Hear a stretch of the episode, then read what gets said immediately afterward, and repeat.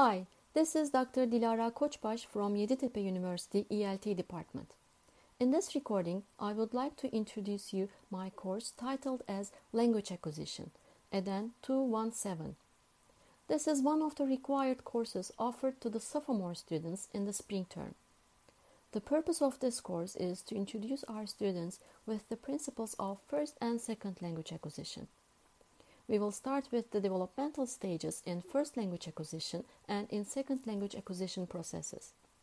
Then we will cover important contextual differences between first and second language development.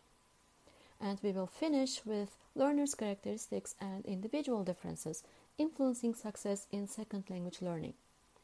Throughout this course, we will pay particular attention to how such topics might become relevant for institutional learning.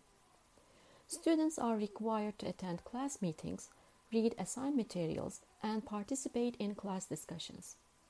By the end of the course, students will be familiar with the key theories that attempt, attempt to explain language development. Thank you.